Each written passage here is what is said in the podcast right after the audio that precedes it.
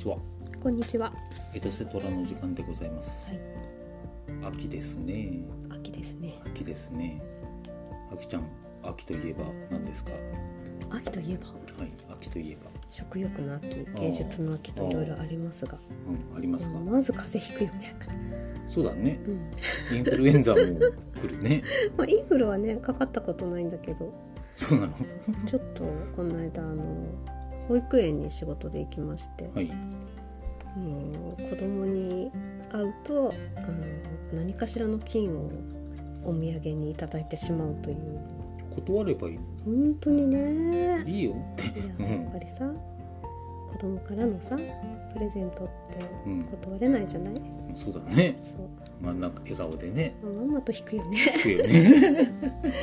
ということでちょっと鼻声ですけど今日はああ。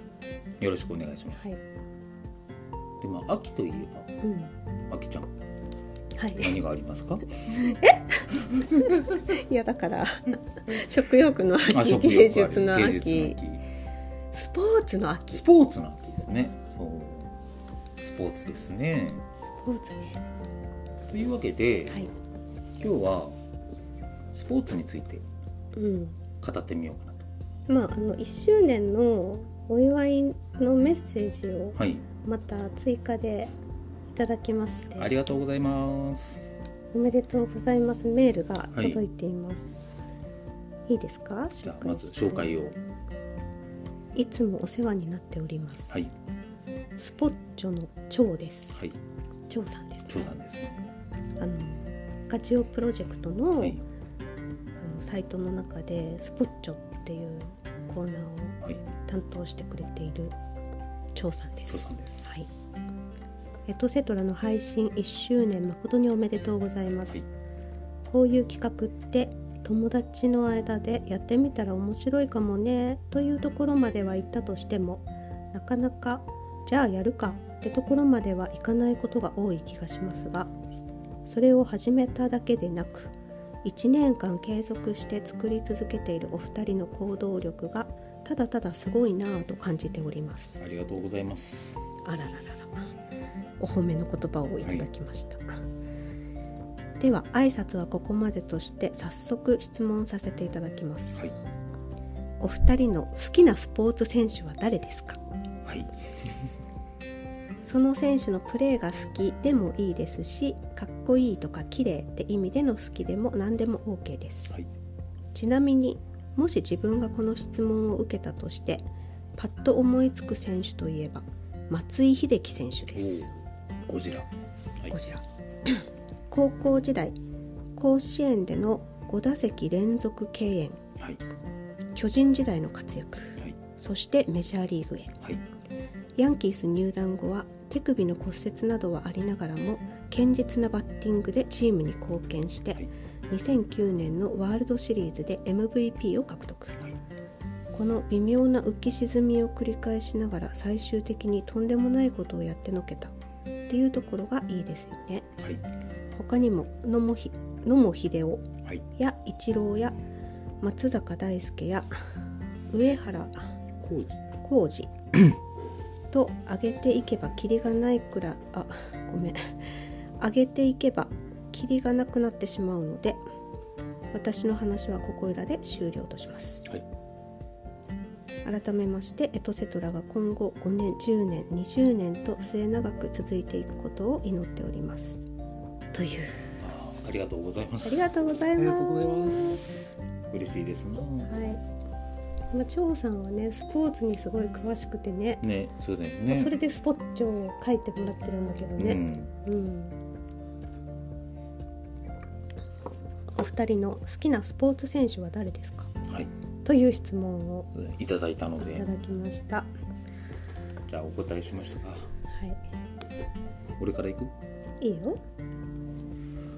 俺ねこれ見て誰、俺正直あんまりなんだろうたまにぐらいしかスポーツを見る人じゃないから。え、本当？ほんとほんとほんと結構サッカーとか熱く語らい？やない。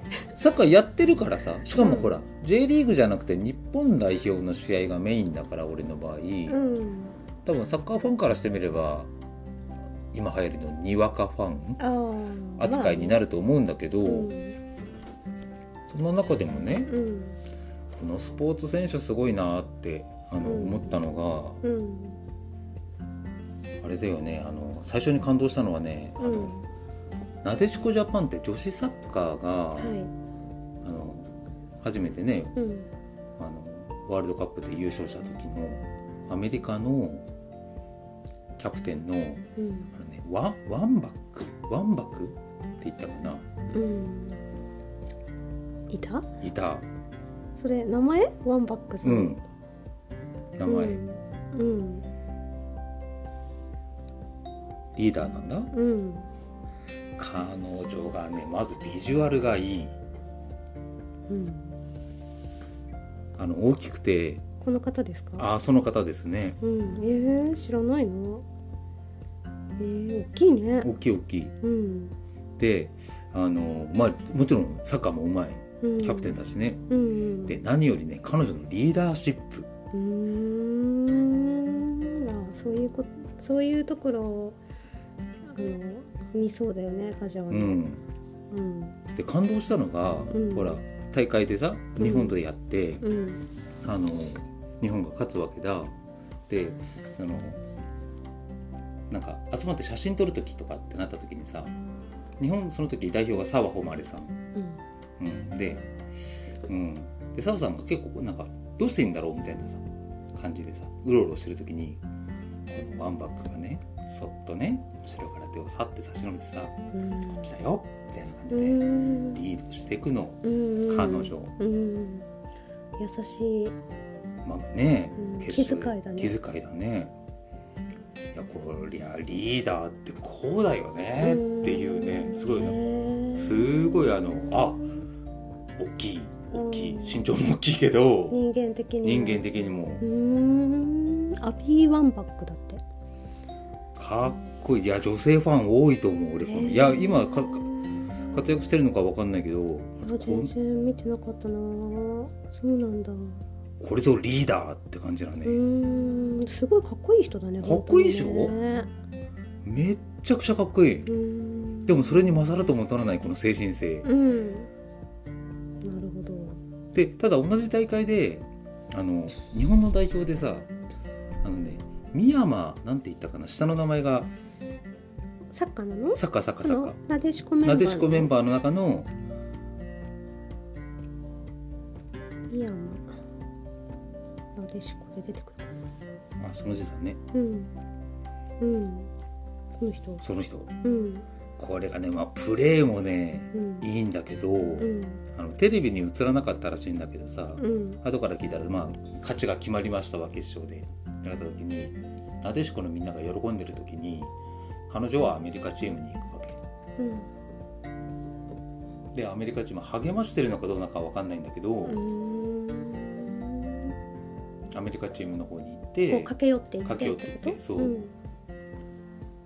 まあアメリカでプレーしてたっていうのもあるんだけどさ、うん。彼女がさ。ああそうなんだ。にしてもだ。うん。やっぱりそのね試合すぐ終わった後にう、ん。うん。なんかそういうところでねあの気遣いができる。うん。でこここの宮山さんねプレーもかっこいい。あのいや派手じゃないんだよね、うん。影に隠れていい仕事をするの。この人も本当に、うん。ナイス宮山っていう。かっこいい。だからメディアに出てこないところもまだかっこいいよね。宮山うんうん。まず女子サッカーですごい感動して、うん。うん、なるほど。でちょっと最近あともう一人だけ言えばうん。彼です。小平奈おスケート。いきなりスケート。に行きましきなりスケートに行っちゃったけど。たはい。小平奈緒。ああいいね私も好き。好き？うん。いや俺小平奈緒がね衝撃を受けたのはね、うん。彼女の顔に衝撃を受けて、うん。スポーツ選手じゃないみたいと思ったの最初。何みたいと思った？へ経営者。えビジネスマンって感じ。なんかね夢を追ってるとかそんなんじゃないんでいやスポーツ選手もその厳しい顔してる人たちね。うん。あの凛々しい顔の人たちたくさんいるけど、うんそれともまたちょっと違うね。うんうんなんかビジネスマンとしてビジネスシーンで第一線で働いてますみたいなうん。そんな空気感。うん。だスポーツ選手じゃない凛々しさを俺は彼女に感じて。うん。で後からあの今日送ってくれた張さんにさうん。話聞いたんだけど、うん。まあオランダに彼女は行くんだうん修行に。ね。うん。でそこで言われるわけだコーチから「猫じゃダメだ。虎になれ」と。うんうん。有名だよね。その一節。で。まあでもそれを言われてさそこから結構結果を出してるからねね、ちなみにあのこの前の大会であの連勝記録が22か3で止まっちゃったって言ってたけど、あそうなんだ。うん、あそんなに連勝してたそんなに連勝してるねすごいなすごいよね、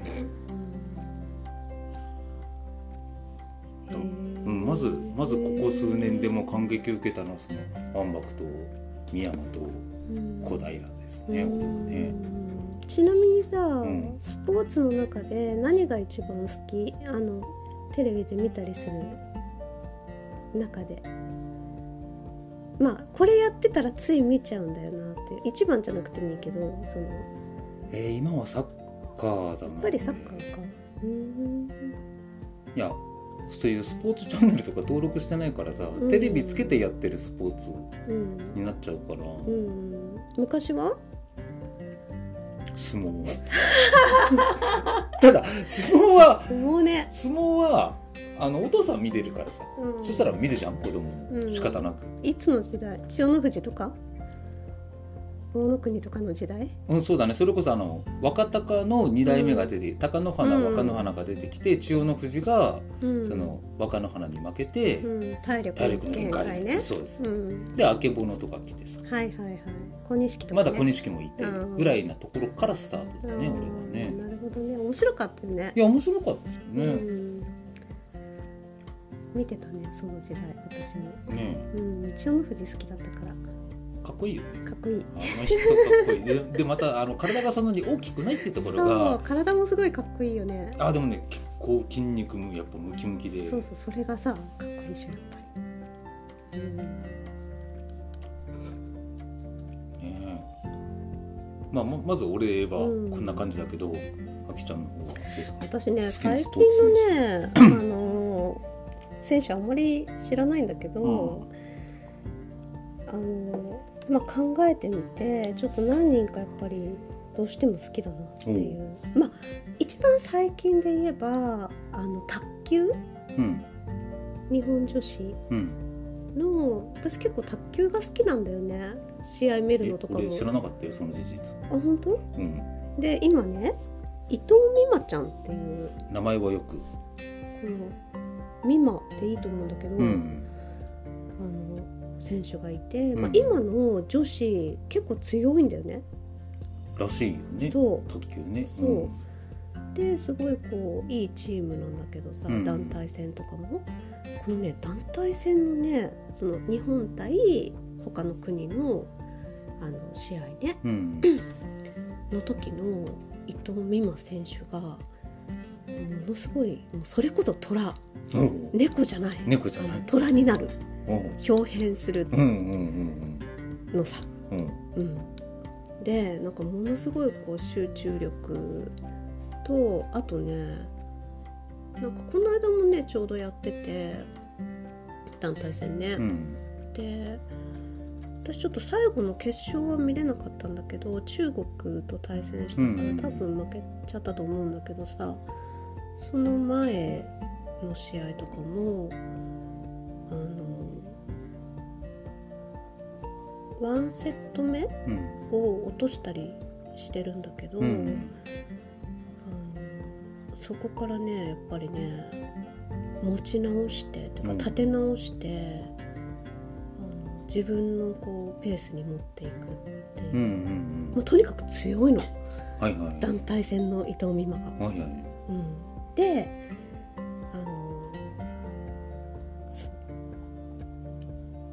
あなんていうの可愛いんだよね。ということでギャップ？その普段とそのそうそうそう可愛いんだけどのそう。で淡々と勝つの。はいはいはいはいうん、淡々と勝つ。あのさ男子のさ張本くうんん。とかさ、うん。もういちいち声を張り上げるじゃん まあうん。そういうのがなくて、うんうんうん淡々と静かに確実に勝っていく積み重ねていく。そうそうそうそう。そこがねうん。いいんですよ。で他はさあんまり私もスポーツそんあのそんなにウォッチャーじゃないんだけど、うん今までをこう振り返って衝撃を受けた人っていうのが、うんまあ、まず私ボクシング好きなんだ。うんうんでなんで好きかっていうと、うんうんあのずいぶん昔にその多分小学生か中学生だったんだけど鬼塚はいいました選ね手いたでしょ？いたね。で私鬼塚うのん試合を見て、うん。ボクシング好きになったの。おう。でそれからずっと好きなんだよ。うんうんうん。で同じ時代にあの辰吉とかさ、はいはい。薬師寺とかさ、はいはいはい。まあいたんだけど、うん。鬼塚さんがすごい好きだった。っうん。ていうのとあとね野球で言うと、うん。あの高津ヤクルトの元。ごめんねわかんない。えー、ちょっと。わかんないよちょっと張さん。長さん誰まあ張ちょさん来て。ちょっと説明して。や元ヤクルトの高津慎吾っていう、っていううん。あの抑え投手がいたんですよ、はいはいはい知らない？でさうん。来年2020年から、うん。ヤクルトのうん。一軍の監督をやるのさ、あすごいね。そう。でうんとねここ数年はね二軍の監督をしてたと思うんだよね、でまあその高津選手が現役の頃ねヤクルトで現役でやってた頃で結構強くて、うん。日本シリーズとかでも勝ってたんだけど、うんうんあのキャッチャーは古田さん。その当時。で抑えでうん。必ず、まあ7回とかさ、うんうんそれぐらいで高津がこう出てくるわけ、うんはいはいはいでもうしっかり抑えてうんうん。勝つっていう。その当時はねよく見てました。で、来年からその一軍の監督をやるっていうからさ、うんうんこれはちょっとあのうんヤクルトファンにな何十るから年ぶりにそう 野球を見なくちゃいけないなっていうちなみに多分セ・リーグだからあんまりこっちでやってないと思うよ。あの日本ハムとは直接対決しないからさお交流戦以外。かな？顔見たらわかるかな？いやーわからないんじゃないえー、か本当？この人？この人この人？ほらわからないもん。えー、本当？えー、この人？メジャーリーグにも行ったしね、うん。結構ねこの人ねあの面白くて、うんうん。台湾野球にも行ったしね、はいはいはい。韓国にも行ったしね、うんうん。でそうそのメジャーリーグ行って 台湾に行って韓国に行って、うんでまあ、もちろん日本でもやったっていう選手は多分日本人で初めてはいはい。だったんだよね、うん。でメジャーでも結構抑えてうんいい成績を残してねすごい面白い人なんだけど、うん。あのプレー以外でもね、うん。うん。なんかこうキャラも面白くって、うん。うん。なんかいろいろ芸達者な人だった印象があるんだけど、えごめん違ってたらごめん。はい、ラジオ番組持ってない？この人。持ってるかもしれない、まあ、今現在どうかわかんないけど。聞いたことある、うんなんか俺ラジオあれ？いやわかんない。また思い込みか？ラジオやってるかえごめん。ほなほなうちおいでなちょっと待って、うん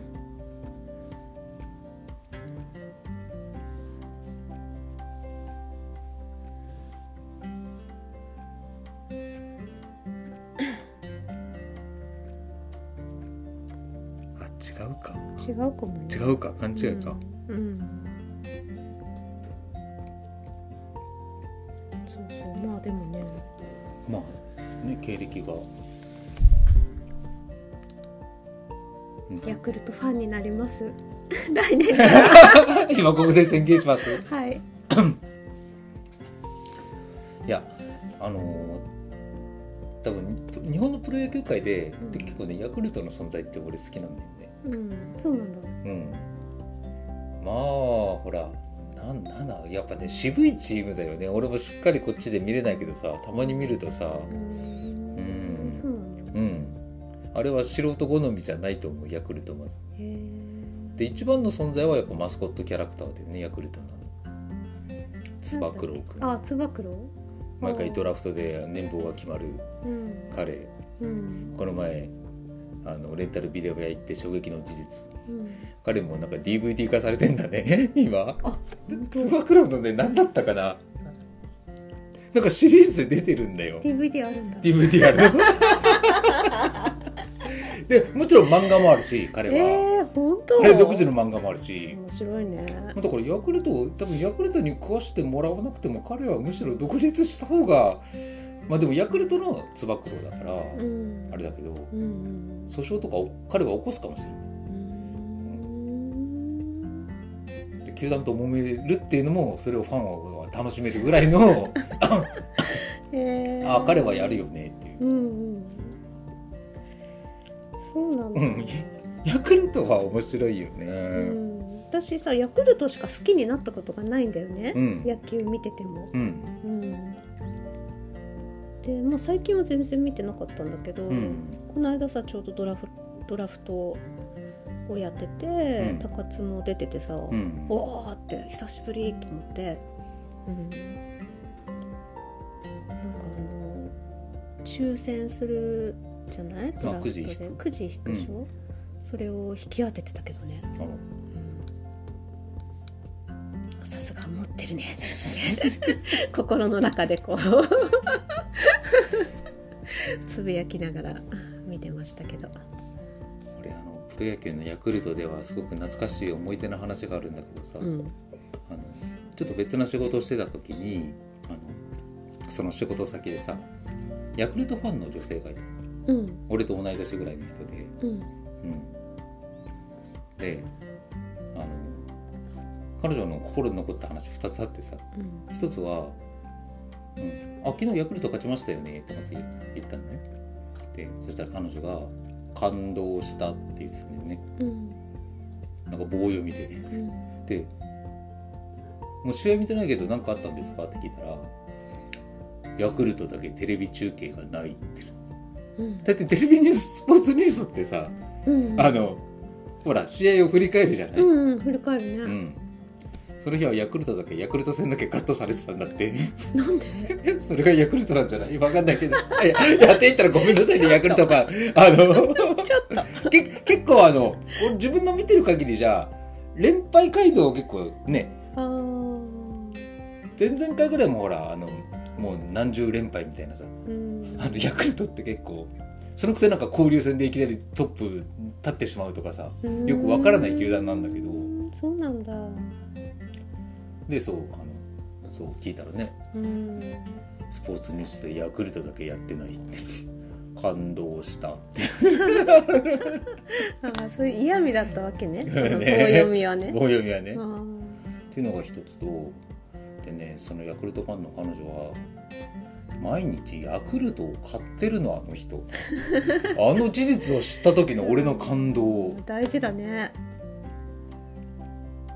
俺からしばらく、うん、俺日本ハムのファンだっていう人に聞いてたもん、日ハムの商品なんか買ってるの？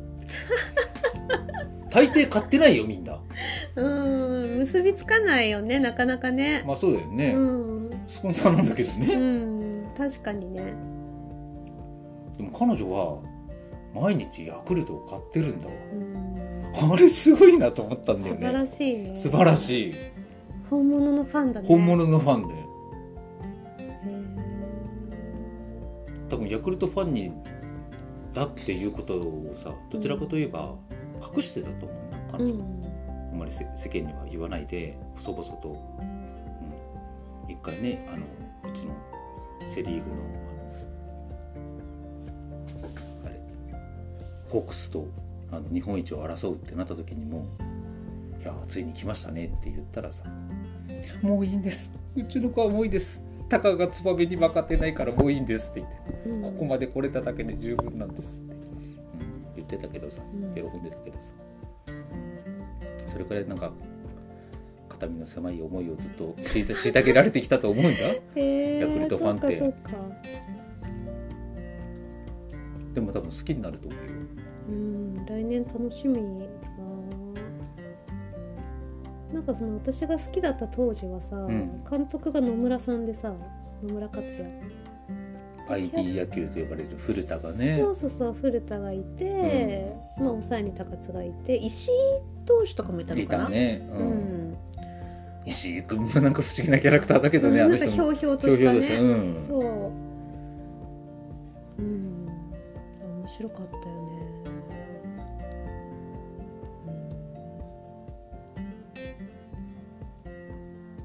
そういう意味で古田もいいけどうんね。ねえ。古田って監督やったのかな？試合しな選手やりながら監督やった。あそうだそうだ。やったんだ。両方やった両方やったそうだ。あれヤクルトだった？ヤクルト。ああそうだ。うん。いやでもね本当来年高津ヤクルトを期待してます。はい。はい。ちょこちょこ見ようかなっていう。そうだね、うん。専門チャンネルに登録を。うんえちなみにじゃあそのね高津さん以外は？あと。スポーツ選手でしょ？スポーツ選手。鬼塚言ったでしょ？何ですか言ったね。現役で？まあ現役じゃなくてもいいんじゃない？あのほらね殴り合い好きでしょ？殴り合いって。あ の殴り合うのボクシングだけじゃないでしょ。う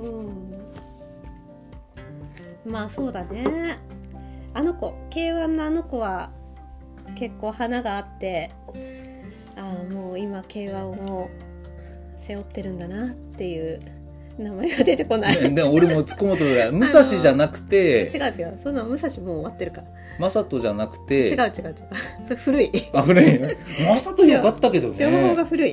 いや。情報が古いよ。いやそれこそあの髪の子キットとかさ。あねそうキットさん亡くなっちゃってね、うんびっくりしたすごい。私兄弟みんな結構好きだったんだけど。いやーほんと残念だったよね。ねうん。あの人花があった。た。まあ、強かったけど花があったよね彼はねやっぱりね。で独特のやっぱりキャラでさ、うん。なかなか他にいないタイプだったんだけどね。たける。K1 うん今。今。今旬のたけるくん。たける君うん。は好きですね。そう、うん、この子。ちなみに階級って？いやー何？階級？うんたける君の。ほんとねちょっと待って。あいやまあすぐすぐ出なかったら私あんまりさわかんないんだよなそういうの。たけるってひらがななの？違うよね。あ漢字か。武士の武にあそうだね尊敬の尊尊ですね。いい字だね。えうんーとねうん、28歳ですね。もうまだいけるね。1991年生まれ。あフェザーバンダムだからあはいはいまあまあそれくらいの身長で。うん。うん。小柄だよね。まあ大きい方ではないうん。ねたけるって本名なんだ。すごいね。つけそうだよね。うん。多分なんか170ぐらいだと思う多分身長。うんそう168センチだって。うん。まあ彼は強いですよ。強い。あと今やっぱりもうボクシングで言ったら井上尚弥だね。いやーすごいね。あの人別格だね。うん。この前試合したの結果知らないけどさなんか試合あったよね。勝勝ったった勝った。うんだけど、うん。この間あのすごいいい選手とやってさ、うん。名前忘れちゃった。すいませんね我々ね。度忘れが激しすぎるよね。あのさずっとさ井上尚弥が憧れてた選手とやったんだよね、はいはいはい。この間ね。で うんとフィリピンの選手だったと思うんだけどさすっごい長くやっててもう36歳くらいだったんじゃないかな確確か彼だ多分うん5階私昔から5階級見てる制覇してる人がそうそうそう。あのそう 昔からいたの。伝わかるでしょ？うんわかるわかる。名前出てこない。その彼とやったのさ。へえうんでものすごいいい試合で、うんで結局判定勝ちしたんですけど、うん。井上選手がね、はい。なんだけど井上尚弥ってさそのいっつももう1ラウンド目のなんかもう1分2分3分3分までいかないね、3分で終わりだから。1分2分でもう相手を KO しちゃうからさ、うん。無傷で勝ってきたわけ、うん今まで。なんだけどこの間初めてうんとね右目だったかな、うん。まぶたを切ってでものすごい出血しながら、うんうんでも結構相手にそのパンチももらって流血試合だったはいはいそれがまたね感動した。うん。そう。この間ね。名前が。ついこの間見たのに。ちょっと。ひどいな。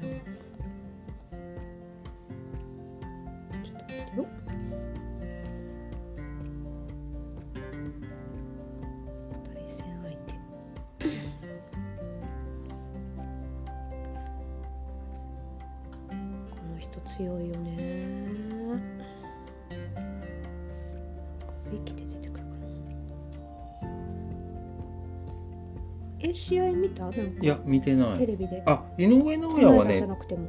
あのー、なん見たんだ？2回ぐらい見てる。でいや日本人でここまでできるんだっていうぐらい、うん。なんか日本人じゃないみたい。ああわかるあのわかる。ねえ。うん。は あ日本人でこんなのできるのっていう。うん。うん。そうドネア。ああドネアフィリリピンの。はいはいはい。そう。彼とやってまあ本当判定勝ちってかなり珍しいからさ、うんうんうん。いつも KO か TKO が多いから。うんはいはいはい。いやーすごいなんか感動したよね。うん。ドネアさんはね1982年生まれだから。30やっぱり6うん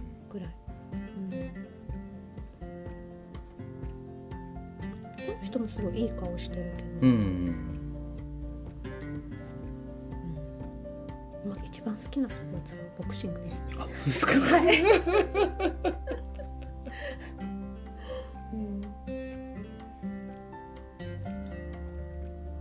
えそれまず見る見る？うん、まあやったことないから、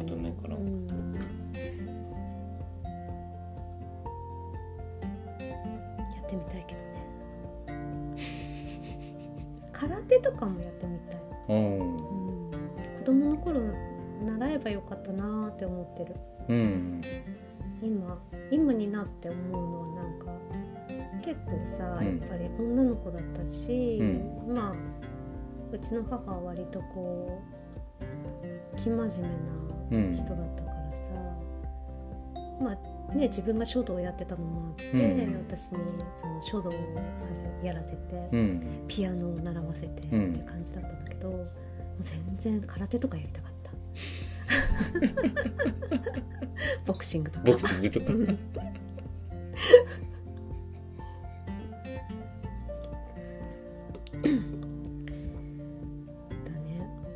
なんかある？やってみたいスポーツって。いやこれ俺今話聞きながら考えてたんだけどさ、うん。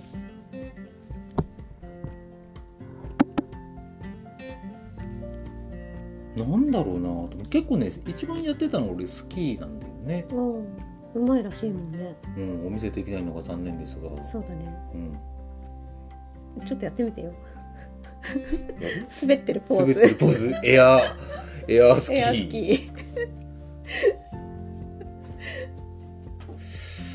ただまあいやこれやりたかったなーっていうのある？まあ球技に憧れてた昔は、うん。ボール使うものってえね、ー。でも弓道とか向いてそう。いや弓道と球技は違うよ。あごめん。ちょっと飛んだけど、うん。今パッと思い浮かんだの。ああ弓道は弓だからね。うんうん。うん。あでも団体戦の方がいいんだね。団体スポーツ向きだわガチャは。組織好きだもん。いや と思うでしょ？うん。でも多分ねパパパーって今思いつくの、うん。結構ね個人的な例えばロッククライミングとか、うん。頭の中で今パーって浮かんでくるの。うん。へえ弓道似合うわ。弓道。いや弓道わかる。うん。わかるけど別に？惹かれてないもん今あ弓道ねっていうふうに思われてない。まあそういう意味ではその合気道をねあの殴り合うっていうよりはあ合気道やってみたいよね。はちょっと興味あるよね。私もやってみたい。あまり多分僕はあきちゃんほどやっぱり殴る蹴るに抵抗があるから。ひどいね。あるから。私別に殴りたいわけじゃない。ああ嘘。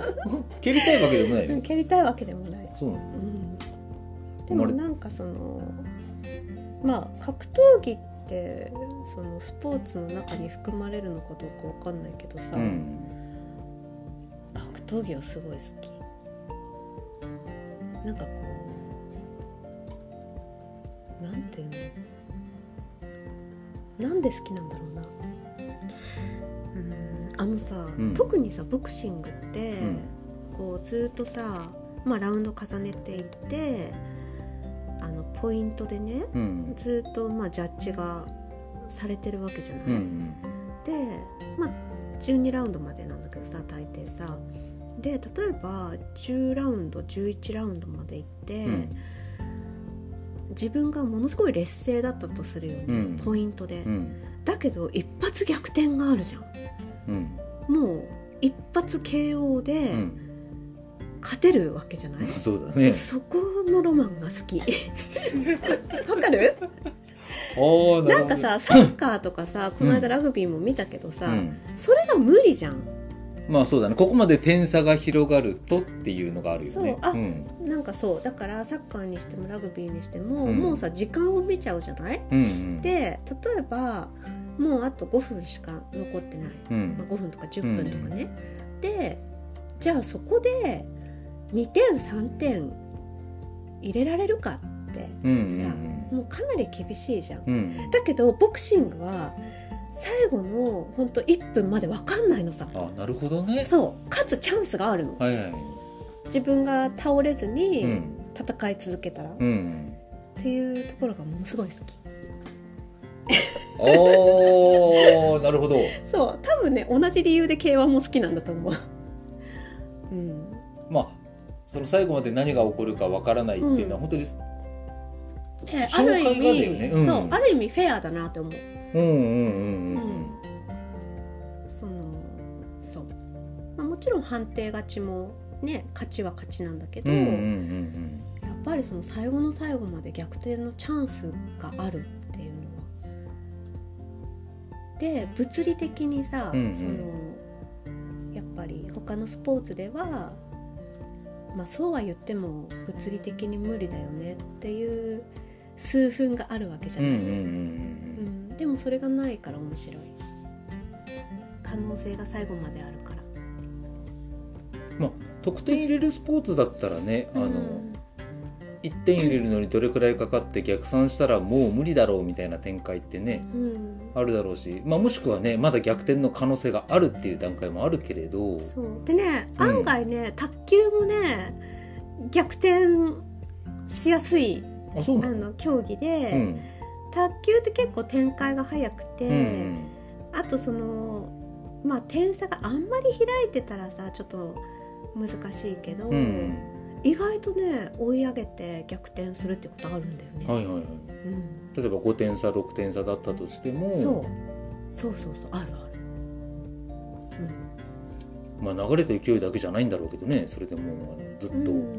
取り続けて、うん。連続ポイントができた時に、うん。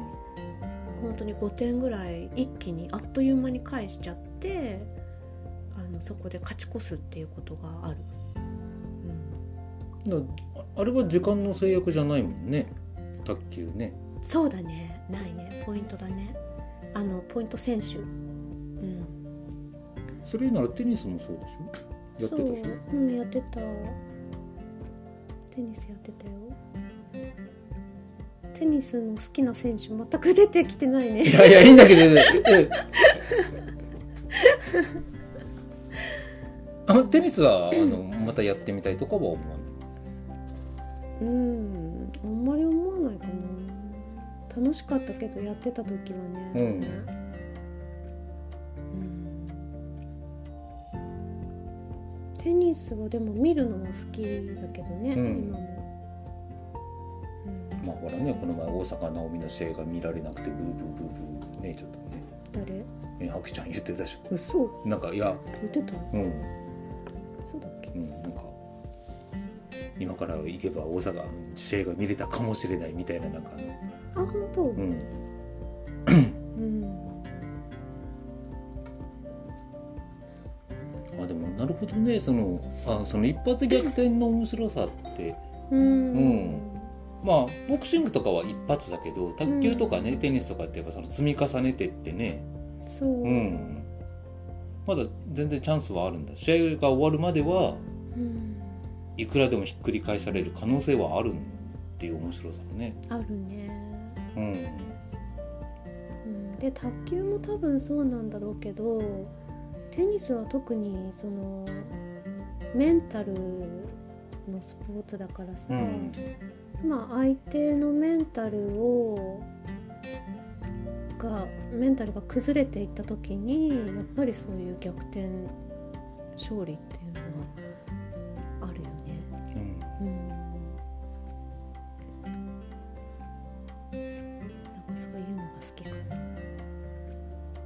私全然なんか団体競技はあんまりこう見るのも団体よりはやっぱり個人が好きなのかもね。こうして考えてみると。俺今話聞きながら自分どうだろうって思ってたんだけどこれ多分対戦相手いない方がいいのかもしれない例えば？いや言い方変だけど、まあ、ささっきの例例えばロッククライミングとかもそうだけどあー己に勝つ己みたいな。に勝つ的ななんかあのへえあとは逆にさ、うん。まあ、ちょこちょこやってるけどあのビリヤードってさうんうんその俺のあの分析っていうか俺の見方だとやっぱあれ我を通すスポーツなんだよねビリヤードって。あの極端なこと言えば自分が一度もミスしなければ相手に一度もつかさずに勝てるんだけどあのゲーム、ね。相手にチャンスを回さないでね。なるほどね。やり続けられるからね。やり続けられればね、うん。可能性の話で、はいはい。だから相手がねどんな球の配置にしちゃったとしてもさ、うん。まあ理想論だけど極端な話ね自分が、うん、うん。それを克服しちゃえば、うん。あとはもう自分のペースをいかに崩さないかみたいなさうん。突き続けられるかっていう。うん。もうあれもなんか己との戦いの。うん。そういうのが結構好き？好きなんじゃないか？疑問形って感じ？なんか、えー。うん、どどうやってこいつを任そうっていう。うん幅広いからねスポーツってね,、まあね。そういういろんな系統がありそうだよねそうだね。そういうジャンル分けしたらさ、うん。まあたくさんメンバーがいてさ、うん。一致団結しているところが好きな人もいるだろうし、うん。そういうね個人とかまああってもダブルスぐらいのさ、うん。競技もあるし。であとその、ね。さっき言ったその対戦じゃないものっていそうそうねそう、うん、ポイントで競うとかね。ね。まあ多分広い意味で言えば多分競技スポーツって呼ばれるものってさ、うん。あれ良くないなと思うけど結局競わせるから。うん、でねうん。順位付けしてさうん。でまあそれが競技でしょって言われたらあのまあそうですねってしか言えないんだけどうん。多分競技スポーツで燃えるあんまり燃えないのかもしれない俺でもなんかトップを取るっていうのよりはなんかうん。いや取りたいっていう気持ちはあるけどさ、うん、陸上とか好き？まだそうだね。あまだだったらその短距離はあれだけど長距離とかは結構好きだったから、ーうん。幅跳びとかさ高跳びとかさ。いや体育の授業ぐらいだからな別に。好えきとか嫌いとか、世界陸上とかやってるでしょ？あやってるやってるだからそういう意味ではあの十種競技とかうん。って言ってね、うん。いろんな競技あの得点重ねてって勝負するとかっていうのは好きだよね、あれ。あの最後にさ、ん。一つだけちょっと疑問を呈したいんですけど、あはい。これはね今度張さんにもね、うん。聞いてみようかなって思ってるんだけど、プロレスはスポーツなんですか？プロプロレス。プロレス 私格闘技が好きなんだけど、うん。唯一見てらんないのがプロレスなんだよね。うん。どうどうなんですか？あれはスポーツなの？それともショーなの？あー。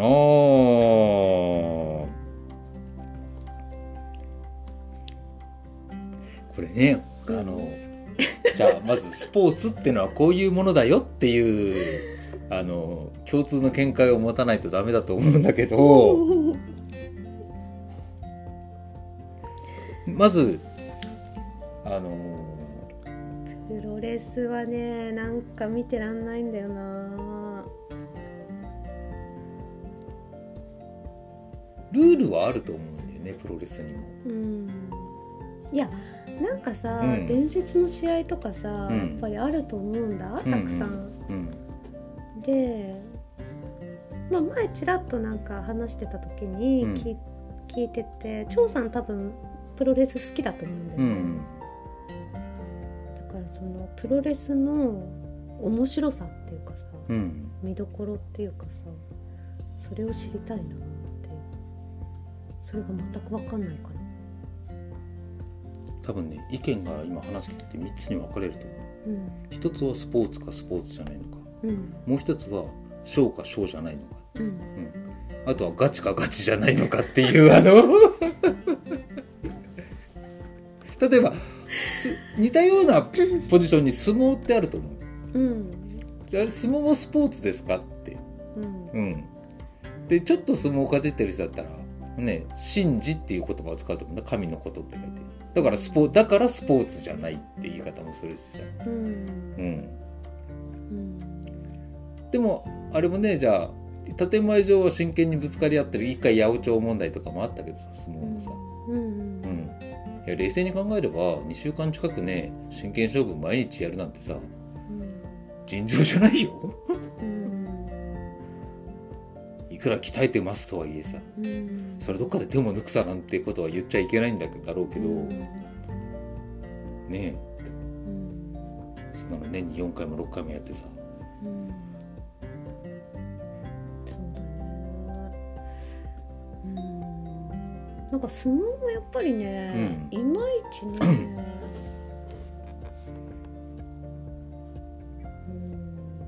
うん。昔は結構見てたけど、と難しいね。まあちょっとそれでそのプロレスに戻せば俺はスポーツじゃないとプロレス。何、ショーでしょ。うん。これどうなんだべこれこれこれこの意見でまたドアーっていきそうな気がするけど、はい。次もう一個、はい、えー今話題の何かと話題の何かとそして盛り上がってきました、はい、e スポーツ。ああ e スポーツは e スポーツなのかあれうんゲームでしょ？単純に、うん、先にじゃあちゃんの見解今度うん、ゲーム。ということはスポーツじゃないってこと？うん。なんでスポーツってつけたのかなって思う。その名前を。うんうん。なんかねこの間ちょうどニュースで見たんだけど、ん。東京の方でさ、うん。かなりその、まあ、ビジネスマンっていうかあのいろんな業種のいろんな会社の人たちがうん。集まって、うん e スポーツで交流しましたみたいな異業種交流うん。っていうのがあってうん。ニュースになってたんだよね。うん。で映像も流れたんだけど、うん。まあね割とその経営者だったりさ、うん。あのいろんなその会社の人たちが集まって、うん。で対戦するのさ。でやってたけど、うん。別にそのゲームなんかその小学生男子が集まってうんうんうんうん。ゲームやってる絵なわけさ、そう学校帰り誰々くんち言って、そうそうそう。なんかうん。大人になってて、うん。肩書きがあってスーツ着てるだけで、うん。やってること一緒なのさ。うんうん。何がスポーツなんだろうなと思って見てたんだけど。どこら辺がスポーツなのって 思いながら。もうさっぱりわかんない。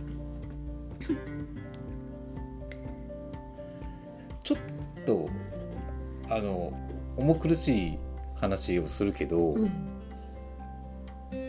じゃあスポーツって何っていうところになると思うんだそうだね。スポーツって何って話になってさまあいろんなところで定義づけされてるのかもしれないけど、うん。あの自分の中では、うん。やっぱりまずあの体を使うってことだよね。うんあので次にあの自分の身体能力を高めてうん。操作性を上げるっていうことだと思う。スポーツって。いいこと言うね。でその定義で言うならば、うん。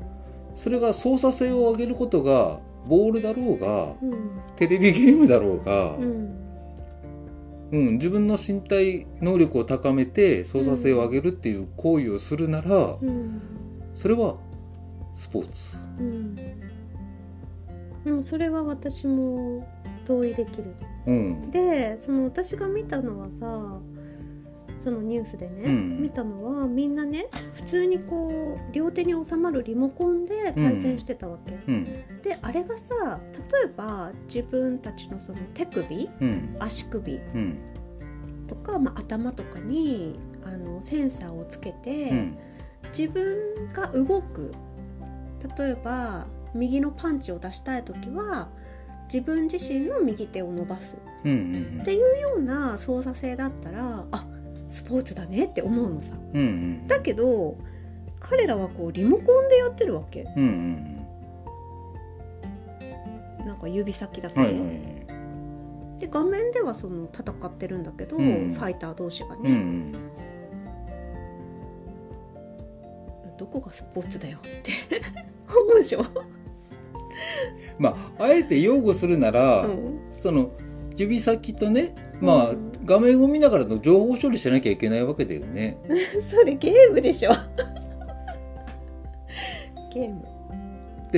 ここがさ難しいなっていつか自分も答え出したいなと思ってるのは、うん。じゃあゲームとスポーツの違いって何？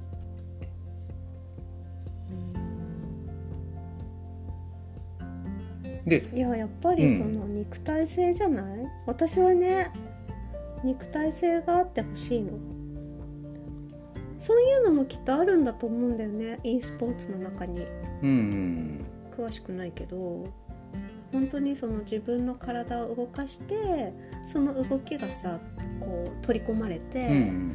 展開していくっていうものもあるんじゃないかなと思うんだけど、うん、別にだってさ指先だけだったらさじゃあスーパーマリオがスポーツかって言ったらスポーツじゃないじゃん。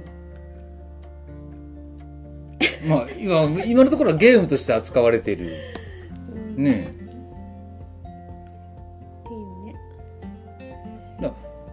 あの俺の中の前提はうんまずだからその体がね今までできなかったことができるようになるっていうプロセスがないとスポーツじゃないって思うのね。うん。あのゲームの場合はあのルールを守ってなんかだからそのルール以上のことはできないのゲームって。俺のイメージはね。うん。決められたルールがあったらそのルールの中で遊びましょうっていうのがゲームだけどうん。スポーツってのはもっとなんか自分の自由度があってさ自分を高めたらもっとやれやれることが増えるわけさ。うん。まあルールもあるよ。スポーツもルールはあるけれどルールの枠をあの枠を超えるっていうかルールールの世界を広く使えるのがスポーツでゲームはもう決められた箱の中でしかない。うん。なるほど、のが一つの違い。うんでそれするためにまずあの体のそのね運動神経とかそういう反射とか反応とかね情報処理とかっていうのはさ空間把握とかもいろいろ鍛えていってさ。そこも含まれるっていうことね。スポーツはね。うん。でも多分今 e スポーツが出てきてうん。これからの流行りは今度体鍛えないスポーツが出てくると。うん。それもスポーツとして認められる、もうあの意識レベルです。今度多分。うん自分の意思でうん。だから下手したら脳みそにねうん。こういうのあのかなんかかぶってさ、うん。うん、コントローラーなんて使わないよもう多ああそっか、分、うん、インターフェースとかっていうけどさうん。直接あの、うん。電気信号を取り入れてなるほど、あの映画で言えばあのキャメロン君のアバターですよ。うん。肉体じゃない。だから別なものにうん自分の意志とかね心と呼ばれるものをそこに取り入れてさうん。でそいつをうまく操縦する。うん。っていうあのもう肉体からバイバイ。うん。まああれだよね。イーロン・マスクがやっぱりもうさ発表し,、たからねそういうあの脳内にチップをこう入れるっていうことをやっていきますって、なるねなると思う。でもただ体が心に変わっても多分スポーツってものはできなかったことができるようになる。なんか自分の思い通りにことを運ぶようにするものだと思うんだよね、うんうん。それがそれは体を通してやるのかうん。それとも心飛ばして食べたアバターを通してやるのかは別としてうんだからできることができるようになる。うんやりたいことができるよようになるもの、もの。うん。スポーツはそれぞれの世界があるからさ。その中でサッカーだったらドリブルができるとかさうん。パスができるとかうん。で試合に勝てる。うん、うん、自己鍛錬。突き詰めちゃえば。っていう気はするよね。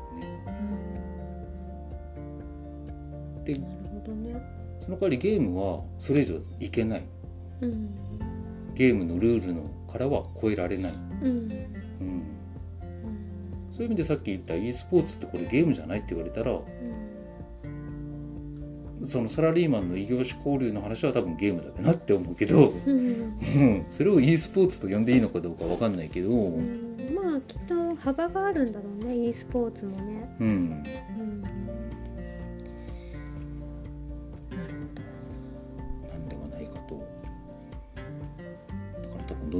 分どんどん味気ないものになっていくちなみにじゃあ最後に、はい。あのおすすめのスポーツ映画は何かありますか？スポーツ映画？特にない。バカにするなよ。バカにするなよ。って言ってる間に今必死で考考えてるよ。この無茶ぶりに対して。スポーツ映画ね。うんいやこれさ。あのさ窪塚くんのさピンポン見た？あ見たよ。さっきのね、うん。あそうかそうかあれも そうかそれもスポーツ映画か。あれ面白かっいやピンポンよかったね。あの漫画原作で。うん。松本太陽さん。いそうそうそうそう。や窪塚君もよかったしあのえ？いん？誰だっけ？ねあのスキンヘッドのねあの今も活躍されてる。中村獅童。そう、うん。よかったしね。うん。そこんとこよろしくとヒーロー健さんとかね。あれ面白かっそう。そっかそんなソフトなのでいいんだ。たそうだよ。例えばウォーターボーイズとかね。そうそうそう面白かったね。面白かったでしょ？ねあれも面白かったよね、うん。ウォーターボーイズとかも良かったし。いや今パッと浮かんだのはラグビーが流行ったじゃない？うん。であの許さらん？ざる者ってそのうん。南アフリカのさうん。ラグビーチームの映画ってかなり前に作って話題になったんだよね。あそうなんだ。そのマンデラ大ネルソン・マンデラが主導してやったのかな？確かどうだったかな。へえ見てみよいやだから自分も気になるんだって結局見てないんだけどさ、ううん。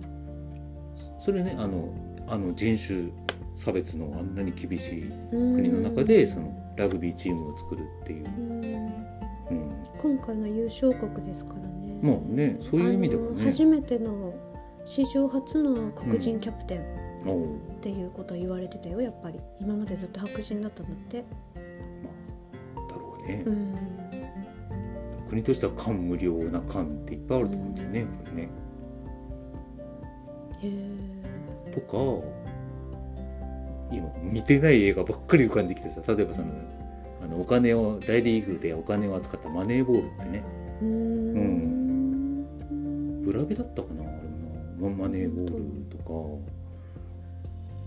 でも見た見た映画を検索しないといけない。